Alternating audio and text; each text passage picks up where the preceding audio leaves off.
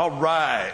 I want to begin um, my message this morning with a confession. And uh, I, I hope this doesn't cause you to think any less of me or our home. Julie and I, my lovely, we like to watch TV. Don't judge me, okay? I'm just saying, we enjoy watching TV. Part of what we do, because we get to do what we get to do, it's very people intensive. And we celebrate that and it's great. But when we get home, watching a television show together or as a family is kind of a great way to decompress and kind of, ah, everybody just kind of do that real quick. Just kind of, ah. Doesn't that feel good? Well, that's what kind of what we do. And there's been one show in particular over the years that's kind of become our go-to, if you will. This is something that we enjoy together. We, we understand. We're familiar with it. We're comfortable with it. We've seen a lot of the episodes maybe once or twice or more, but there's one show and I could tell you about it. But I thought this morning I'd give you an audio clue. So it's a very, very brief one, so you're going to have to listen very closely. But I want to ask you just when you hear this clue, if you know what it is, just say it out loud what the name of this show is. Listen. Law and Order, come on now. Law has been on the air forever. There's been Law and Order on TV since Moses was a boy. I mean, it's been around for a long time. Now, as much as Julie and I enjoy a good L&O, our enthusiasm pales in comparison to Julie's dad, my father-in-law, Joe. Joe has seen every single episode four times minimum. I'm talking about each.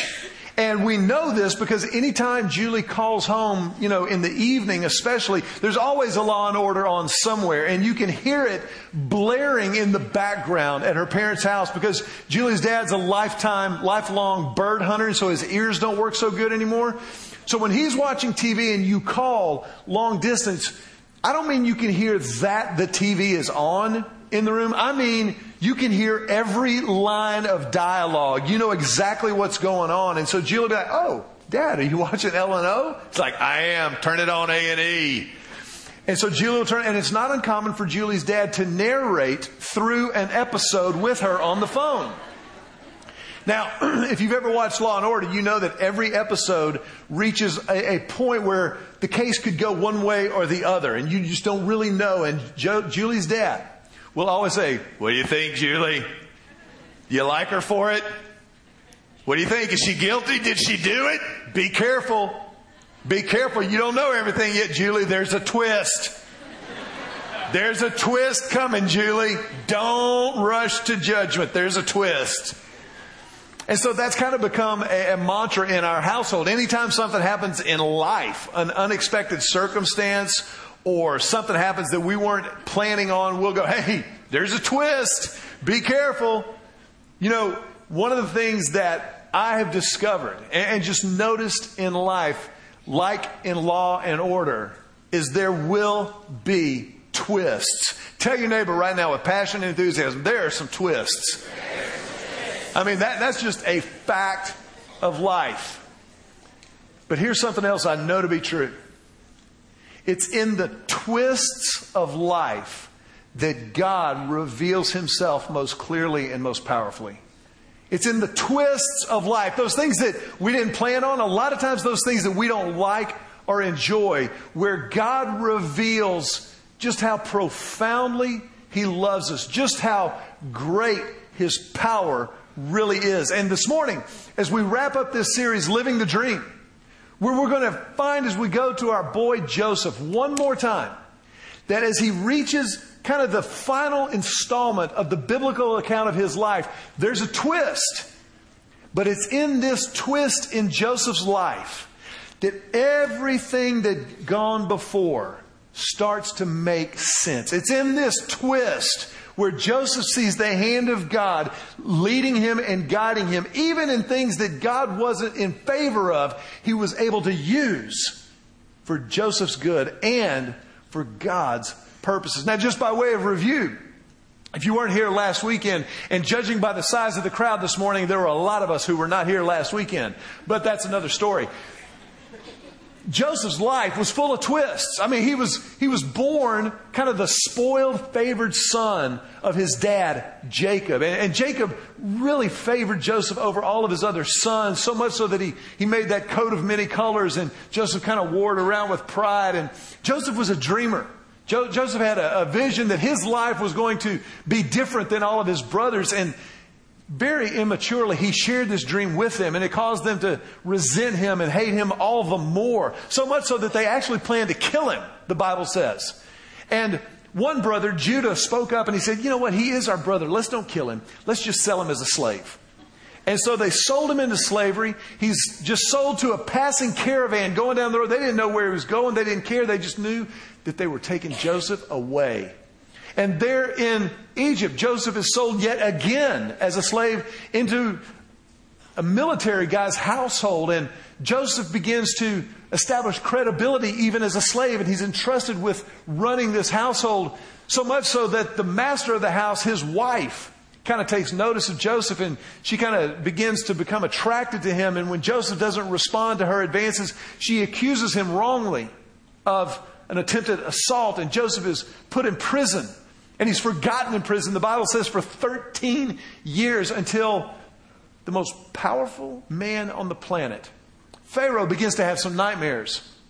And nobody in his kingdom, none of his sorcerers, none of his magicians can interpret the dream. And one of Pharaoh's most trusted advisors, the cupbearer, kind of the sommelier of Egypt, comes to Pharaoh and says, I knew a guy in jail who interprets dreams. You ought to call him up. And so Pharaoh summons Joseph, and Joseph not only interprets the dream, but he provides a plan for Pharaoh to use in the manifestation of this dream because Pharaoh's dreams meant that there would be seven years of plenty, an incredible harvest for seven years, followed by seven years of famine and scarcity. And so Pharaoh not only summoned Joseph to interpret the dreams, he then appoints Joseph to administrate his entire empire through these seven years of plenty and seven years of famine. You want to talk about some twists and turns. In Joseph's life, there were some serious twists. But it's only here, once he has been restored and brought back from prison, that the twists all along the way start to make sense. I want to show you what the Bible says about Joseph's life. In Genesis 41, this is where we pick up the story. The Bible says in Genesis 41, all the world, say all the world. All the world. All the world came to Egypt to buy grain from Joseph because the famine was severe everywhere. All the world came to buy grain in Egypt. That was the only place that there was any grain to be had, and they had to go through Joseph to get the grain. Now, when you say all the world, all the world would, of course, include Joseph's family of origin. The brothers who sold him into slavery, the father who thought he had been long dead. They were going through this famine as well. And Jacob gathered his boys together down on the farm one day and he said, What are you doing sitting here looking at each other? There's grain in Egypt. Go get us some grain.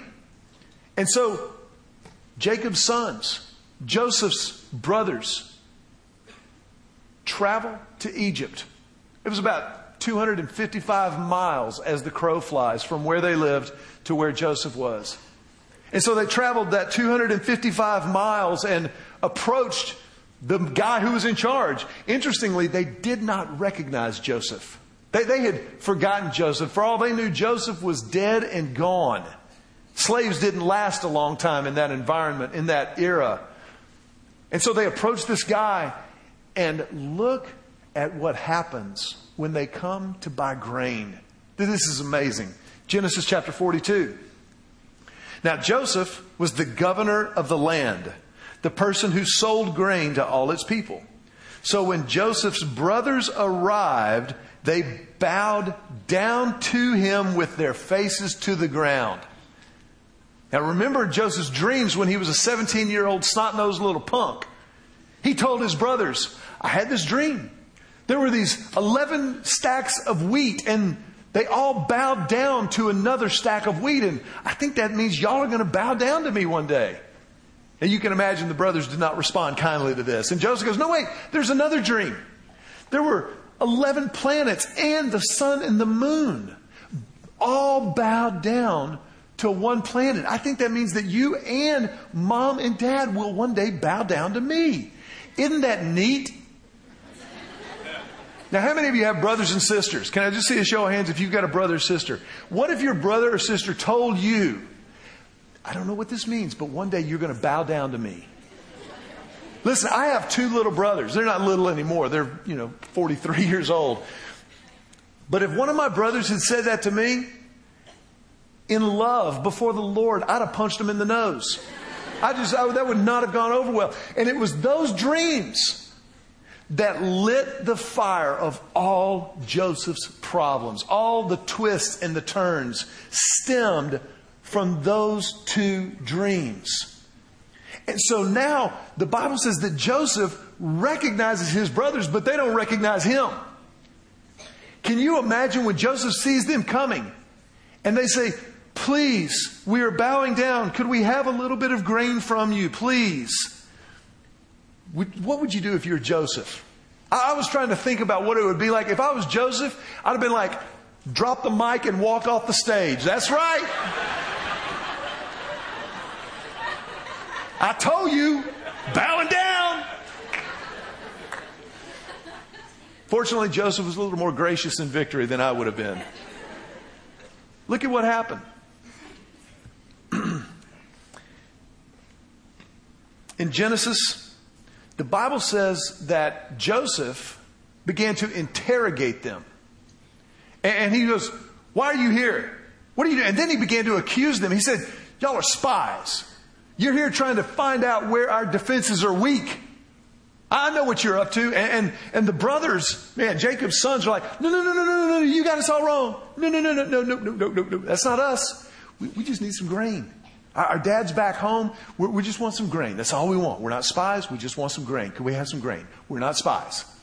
And so Joseph begins this very involved charade. And he says, I'll tell you what I'll do.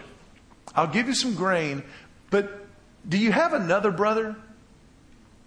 And, and they said, Well, I mean, there's Benjamin. He's the youngest, but he's back home with dad. He's the youngest one. And dad said we couldn't bring him in case anything were to happen to him. It would kill him. We had a brother a long, long time ago, and something happened to him. But if anything happened to Benjamin, it would kill our father. And Joseph said, Bring him to me.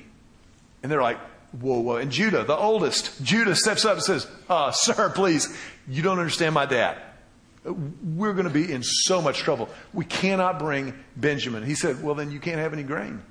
Judah said, We'll be back with Benjamin. And so they went back home and explained the situation to Jacob. And the Bible says that Jacob began to grieve even at the prospect of Benjamin leaving the farm. But sure enough, they went back to Egypt. They needed the grain. They were that desperate. And they brought Benjamin with them. And the Bible says that when Joseph saw Benjamin, his brother, from the same mother, that he lost it. He said that the Bible says that Joseph went into a separate room from where everyone was and he began to sob uncontrollably. He began to weep so much so that the people outside the room heard him.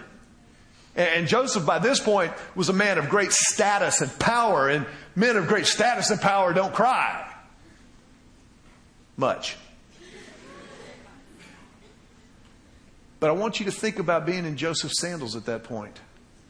Let's do a little bit of math together, shall we? The Bible says that the brothers came back and the famine was two years in at this point. So, two years of famine. Now, before the two years of famine, there had been seven years of plenty. So, we're at nine, right? Two plus seven is nine? Okay, good. Thank you. Now, when Pharaoh summoned Joseph to interpret the dream, the Bible says that he had been in prison for 13 years. So you've got 13 on top of that nine. That gives us 22 years. Since Joseph had been sold into slavery, the Bible says he was 17 years old. 22 years of twists 22 years of wondering whether or not God had forgotten him. 22 years. And Joseph is reunited with his brothers. I think you can understand where the tears came from. I think you can understand the emotion of that moment. Look at what he said. Genesis 45, verse 4. Joseph said to his brothers, Come close to me. And when they had done so, he said, I am your brother Joseph, the one who sold you into, the one you sold into Egypt. Now, when you read this, it'd be easy to kind of skate over something very, very important. But it's so critical in understanding how the twists of life get worked for God's good and ours. And it's right there in what Joseph said when he goes, I'm your brother Joseph, the one you sold into slavery. You see, at this point, Joseph was going under an assumed name. When Pharaoh summoned him from the prison, when Pharaoh commissioned him to be the second most powerful man on the planet, he had given him a new name. He, he'd given him a new name. He had given him wives. He said, You're no longer a slave. You're no longer a, a prisoner. You are now elevated. But Joseph had never forgotten who he was. Joseph had never forgotten. And it's important that you recognize here the importance of recognizing your identity. Uh, that is too important to skate over. Recognize your identity. Tell your neighbor with passion and enthusiasm, hey, recognize your identity. It's too important. Now, it's incredibly important when you start to understand what's going on when we talk about our identity. When we're talking about who we really and truly are. Our identity another way of thinking about your identity is not just the name that's on your driver's license or your student ID. Your identity is your soul. It's who you really and truly are before God. And that's kind of important. I don't know if you're aware of this, but the United States Treasury is in the middle of issuing a brand new $100 bill. Did you know that? There, there's a new $100 bill coming. So, right now, for the United States Mint and the Treasury and the Secret Service, it really is all about the Benjamins. Because, you know, counterfeiters, counterfeiters do not spend a lot of time making ones and fives. I mean, if you're going to go to the trouble of counterfeiting money, give me some honey. You know what I'm saying? Give me some honeys, some, some Benjamins, some serious lettuce, cabbage, scratch, donuts, dollars. You tracking? And so the government decided, man, we, we gotta, we've got to create a new $100 bill to preserve the integrity of the 100. I've actually got a picture of it. Take a look at it. There's the new $100 bill. Ben. Ben was a handsome guy, wasn't he? Now, incorporated into this $100 bill are all kinds of security features. I couldn't tell you about them. I could, but I'd have to kill you. There are so many classified security features built into this $100 bill in order to preserve the integrity of the $100 bill. Joseph, through all of the twists and the turns of his life, preserved the integrity of his identity. He remembered who he really was. And so I just want to share with you, just make sure that you understand a few critically important things about your identity, about who God made you to be. Number one, your identity is divinely appointed. Your identity is divinely appointed. God made you on purpose. God crafted God shaped your soul, your identity, because He wanted you here. Your identity is divinely appointed. Number two, your identity is absolute. It's real. It's, it's absolutely a part of this world. It's not somebody watching from outside. If you've ever had, you know, some of those experiences, I remember when, when Julie and I got engaged, I remember proposing to her and it was almost like I was watching somebody else do that. Have you ever had a moment like that? You're like, whoa, that was weird. But it was really truly me down on my knee asking Julie to marry me. So your identity is absolute. Number three, your identity is unique. It's unique. Real quickly, do me a favor. I want you to look around the room. Just look around the room at the faces that are here. Not just the people right next to you, but look, look all around the room. All right? Does God have a sense of humor or what? He does. But that's part of God's creative genius is that he never makes the same person twice. Isn't that crazy? I mean, you are unique, period. And remember, I'm not talking about sort of unique or very unique. You either is unique or you isn't unique. And you is unique. There's only one of you. And if you combine the fact that your identity is divinely appointed and you are unique, that means that God created you for a reason. God didn't get to the end of the day making people and went, wow, I've got some extra hair left over. Hey, bring that bucket of teeth over here. Let's see if we can put something together real quick. He made you on purpose for a purpose. There's a reason you're here.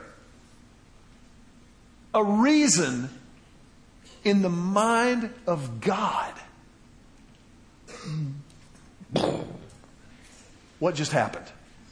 But when you think about that, God made you for a reason. He wants to do something in your life. He wants to do something through your life. You're here for a reason. That's exciting. It's like, whoa. I'll brush my teeth better tomorrow. And then number four, and this is important. Your identity is circumstantially developed or distorted. Your identity, my identity, is circumstantially developed or it's distorted. The circumstances of your life, the twists, if you will, will help to develop your identity or to distort your identity. Your choice. Now, I'm curious, how many of you are older than two? Can I just see a show of hands? If you're older than two years old. Okay. If you're older than two, you've had some bad stuff happen in your life. You've been wronged. You've been betrayed. You maybe have had some horrible, horrible things done to you in this life. But you get to decide whether those things define you or develop your identity. It's your choice. Will it distort the identity that God had in mind when He created you on purpose, or will it develop that identity? As you look at the life of Joseph, you see over and over and over again the twists, the turns, the circumstances developed his identity. So that when his brothers came before him and they didn't recognize him, he could say, I'm Joseph. I am Joseph, your brother. He never lost sight of who he was. He never lost sight of whose he was. He was created by God and he never ever forgot it. Now, I want you to put yourself, think about Joseph's brothers. Think about being them. Because here they are before this guy. They don't recognize him at first. And they say, Could we have some grain, please, sir? And he goes, I'm Joseph.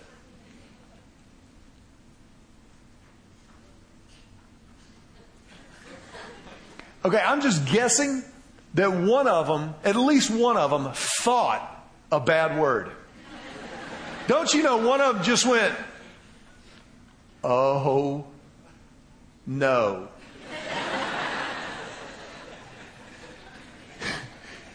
somebody, somebody had to, you know, with, with that many brothers, there's got to be a class clown. There's got to be one of them who tries to cut the tension inappropriately.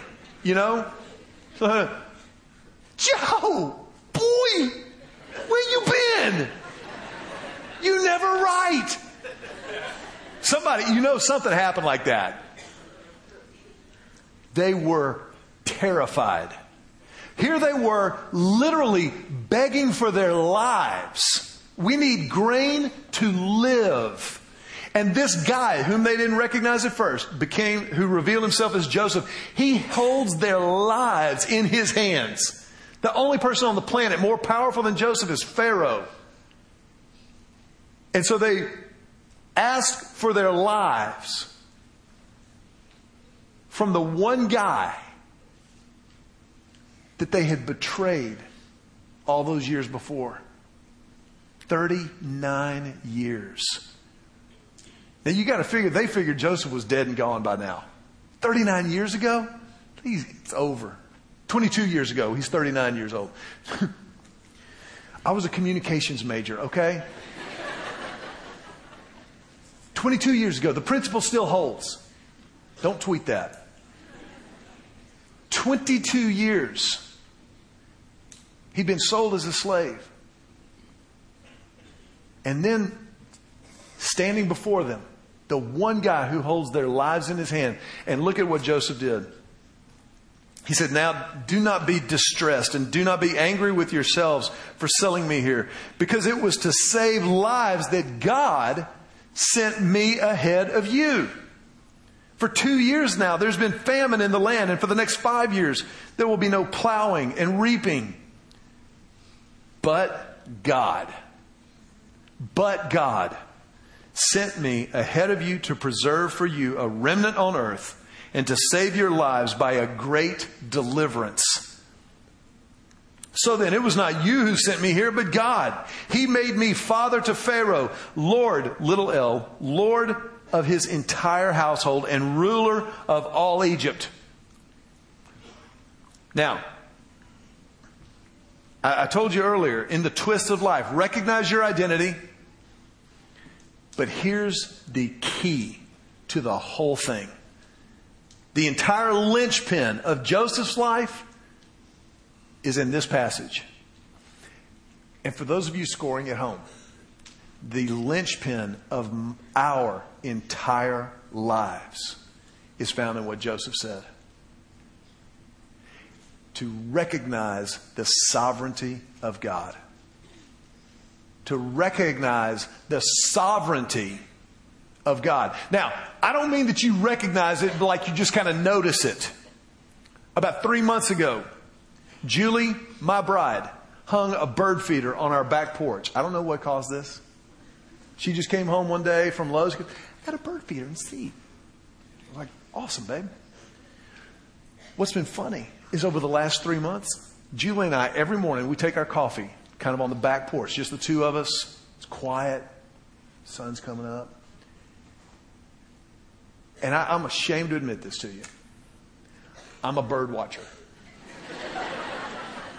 I, I am. I'm like, oh, I think that was a tufted finch. Have you noticed the cardinals land in the grass and then they come up here?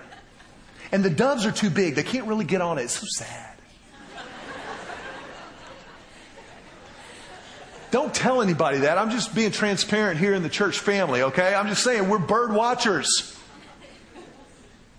We recognize the birds, but you know what? We're not engaged with the birds.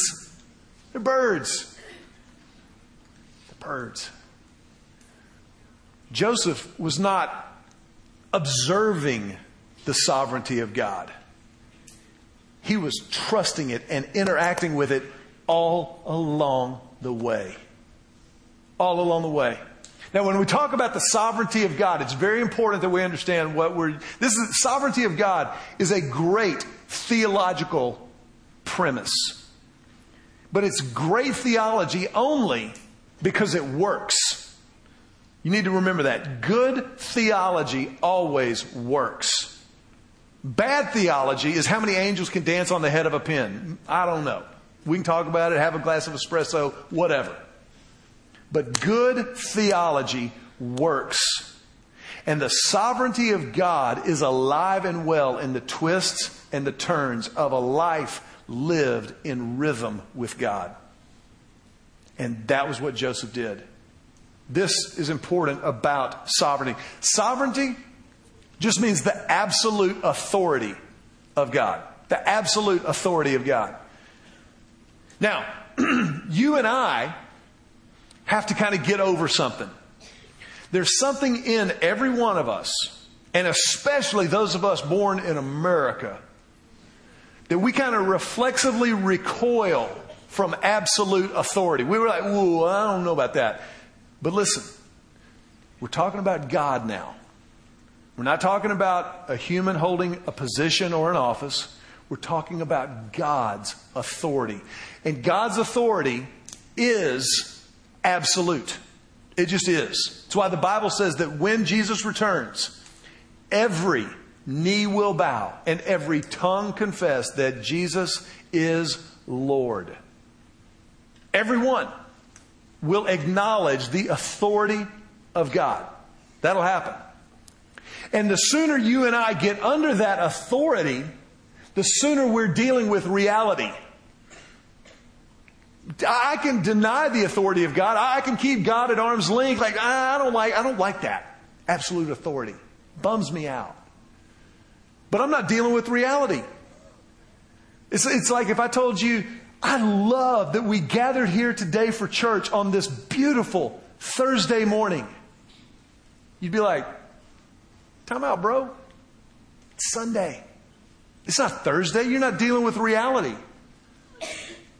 Reality is that God's power, God's authority is absolute. It's not a question of if that will be recognized, it's a question of when it will be recognized. And Joseph got this. And it was in the twist and the turns that he recognized the sovereignty, the authority of God. This is important about God's sovereignty. Number one, God's sovereignty is absolute, it's complete. Number two, God's sovereignty is interpersonal. It's relational. How do you know that? Well, the Bible says that God is love. If God is love, that means He's relational. And so every time He brings His authority to bear in my life or in your life, anytime I submit to His authority, I'm submitting to His love. Number three, God's sovereignty is interactive. It's interactive. It's not just God reigning from on high from his throne unilaterally, although he could if he wanted to. He's God. But he chooses to interact with us, to delegate some of that authority to us. How many of you are parents? We, we blessed y'all earlier in the service, prayed for you. Okay, you are living out the reality that God's authority is interactive. He's given you authority in your home. Your kids need you to live that out, to exercise that authority in a godly way for a very simple reason. They need to eat.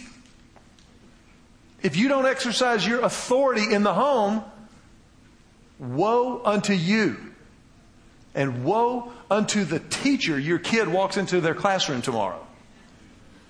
But you have that authority by God to exercise it in love and in trust, but to exercise it it's interactive. Matter of fact, last week we talked about something that our church is going to participate interactively with God's authority starting on September the 8th. The Explore God effort. You may have seen billboards around town. You might have seen something on the news this past week. But over 350 churches in Austin are opening the doors of the church to spiritual conversations with people who don't normally go to church, the unconvinced. And so as a church, we're a part of this. This is exciting. I want you to look in your program that you got when you came in today. in that program is a card that looks like this. One of the things that we're going to do and have already begun working toward is to create some Explore God discussion groups. This series of messages starting on September the 8th is ripe for discussion. If you want to be a part of one of those, fill this out and when our service ends in, I don't know, a couple of hours, right outside the door here, that's a joke for those of you who are new. Preacher humor.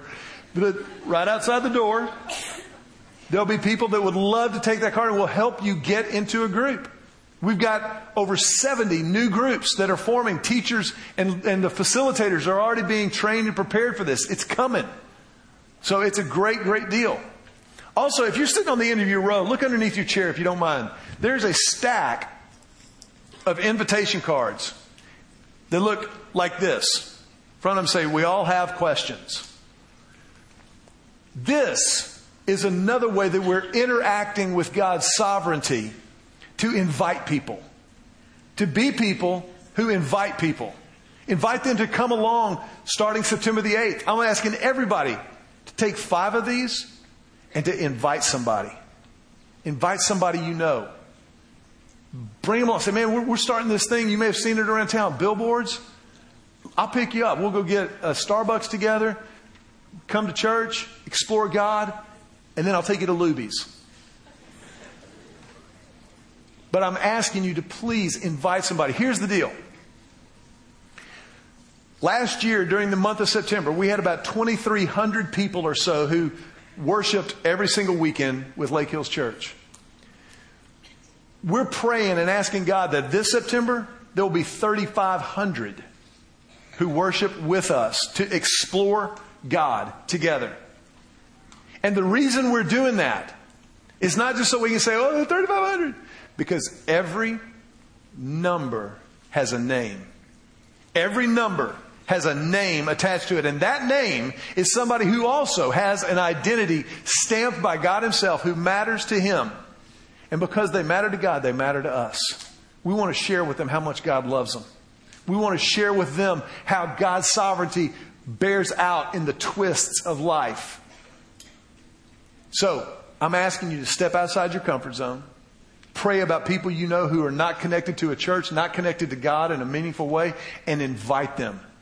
Get them here with you. That's the kind of church we are. That's the kind of church we will always be. But September the 8th is such a great opportunity. We can't miss this. It's too exciting.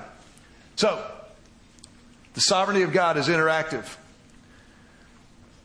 The sovereignty of God is also salvaging. Salvaging. How many of y'all remember the TV show Sanford and Son? Go ahead, date yourself. That's okay. It was in the 70s, I know. Sanford and Son, you know, Redd Foxx, Lamont, you know, they owned a junkyard and they would take other people's junk, bring it into their junkyard, and then try to sell it to other people to make something useful out of it. That's what the sovereignty of God always does. The sovereignty of God always salvages that which other people would say is useless to make it useful. As a matter of fact, the word salvage comes from the same word that we get the theological word salvation. They are intimately connected. And that's what Joseph was getting at with his brothers. That's what was going on here. Genesis chapter 50, the last chapter in Genesis. The very last chapter in Genesis. Look at what Joseph said. He said, Don't be afraid. Am I in the place of God? You intended to harm me, but God intended it for good to accomplish what is now being done, the saving of many lives. You intended to harm me. You just wanted to get rid of me and sell me into slavery. But look at what God did in His sovereignty. Because you sold me into slavery, God put me in a position that I could help many lives being saved. That's the last thing you need to know about the sovereignty of God. But it may be the most important. The sovereignty of God is always good. Don't miss that. The sovereignty of God is always good. It's always good. Oh, and not most of the time, not when God has a good day or he's really on his game. Always the sovereignty of God is good. You intended to harm me, but God intended it for good. The saving of many lives. Now, I personally, we don't know this, but I personally do not believe that Joseph realized how right he really was. I think in the context of that conversation with his brothers, he meant in that moment, God is saving many lives through me, through this grain and famine thing. But you and I, with the benefit of history and hindsight, know that there was something much bigger going on. That because Joseph was in the position he was in in Egypt, Jacob's family was preserved. They were saved. And Jacob's family was perpetuated through the oldest brother, Judah. And Judah became one in a long line of ancestors to Jesus. You see, it was through Jacob's family that God preserved a remnant that would become the nation of Israel. And it was through the nation of Israel that God gave us Jesus. And it was through Jesus that God fulfilled the prophecy that he had promised to Abram when he said, I will make your descendants as many as the grains of sand on the beach or stars in the heaven. You'll never be able to count them all. And through your family, Abram, through your faithfulness and my sovereignty, God said, the entire world will be blessed. So when Joseph said to his brothers, You intended to harm me, God meant it for good. And even now, this is what's being done the saving of many lives.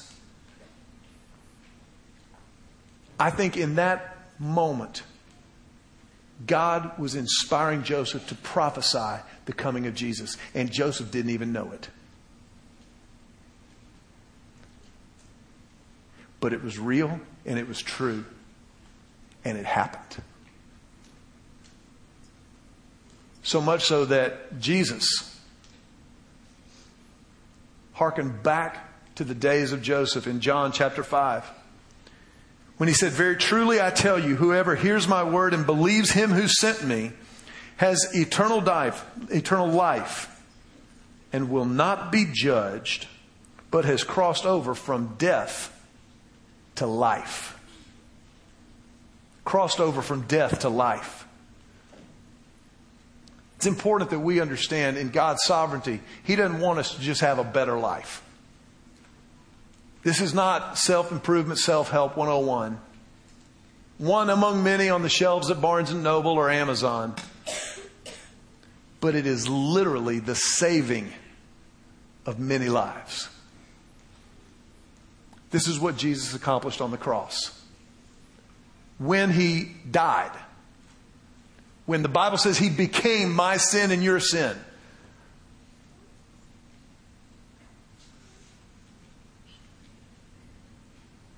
And he rose again. When he got up on that third day with the promise of new life. And that is living the dream. That is what this whole thing is all about. There will be twists. My father in law was not the first one to say that. God has promised that. Jesus even told us, in this life you will have many troubles, but take heart, for I have overcome the world. And in the sovereignty, in the absolute authority of God, He wins. He overcomes, and He offers you new life. I want to ask you to bow your heads for just a moment. And in this moment, I want to ask you if you will please recognize the importance of that promise. The significance of the fact that God invites you, like He invited me, into new life in Christ. To realize our identity, the one He gave us at birth, and to recognize His sovereignty, His authority, to live in that that is so good. If you're here today and you've never stepped into a relationship with that God, I want to invite you to do that right now. Just right where you're sitting. To pray a prayer of beginning that relationship. Not just to be religious, not just to go to church, but to live day in and day out in a relationship with the only one who loves you perfectly. I want to invite you right now to remove every distraction. Please. And focus on what God is doing in this moment because it's too important. It's too good.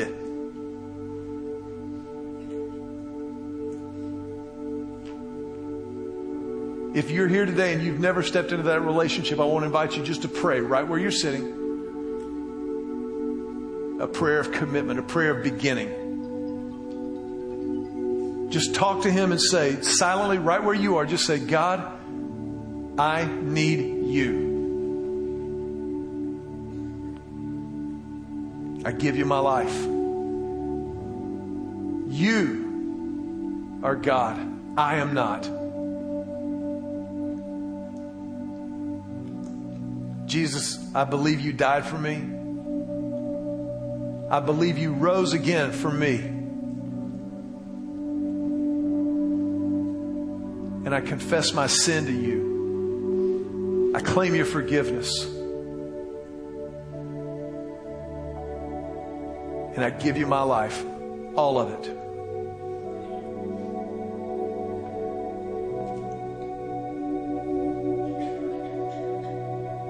I pray this prayer in your name, Jesus.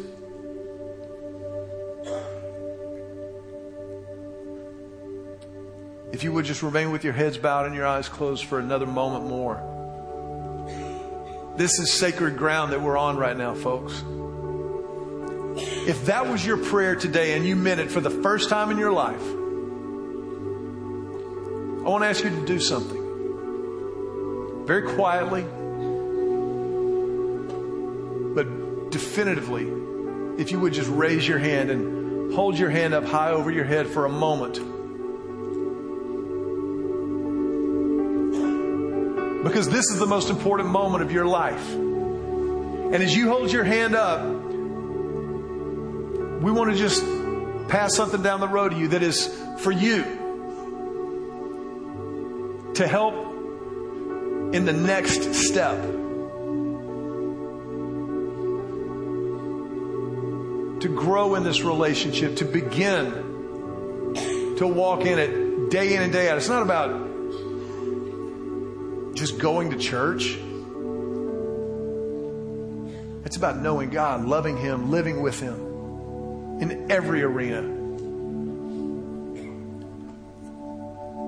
And so, as a church, we honor this moment in your life. We celebrate it as a church. You know, this is, there's nothing that happens in a church family more important than that, that God just did in your life. And so we celebrate that with you. We want to be a safe place for you. We want to be a, a home base, if you will. And so as a church, we'd like to put our hands together and tell you, welcome home.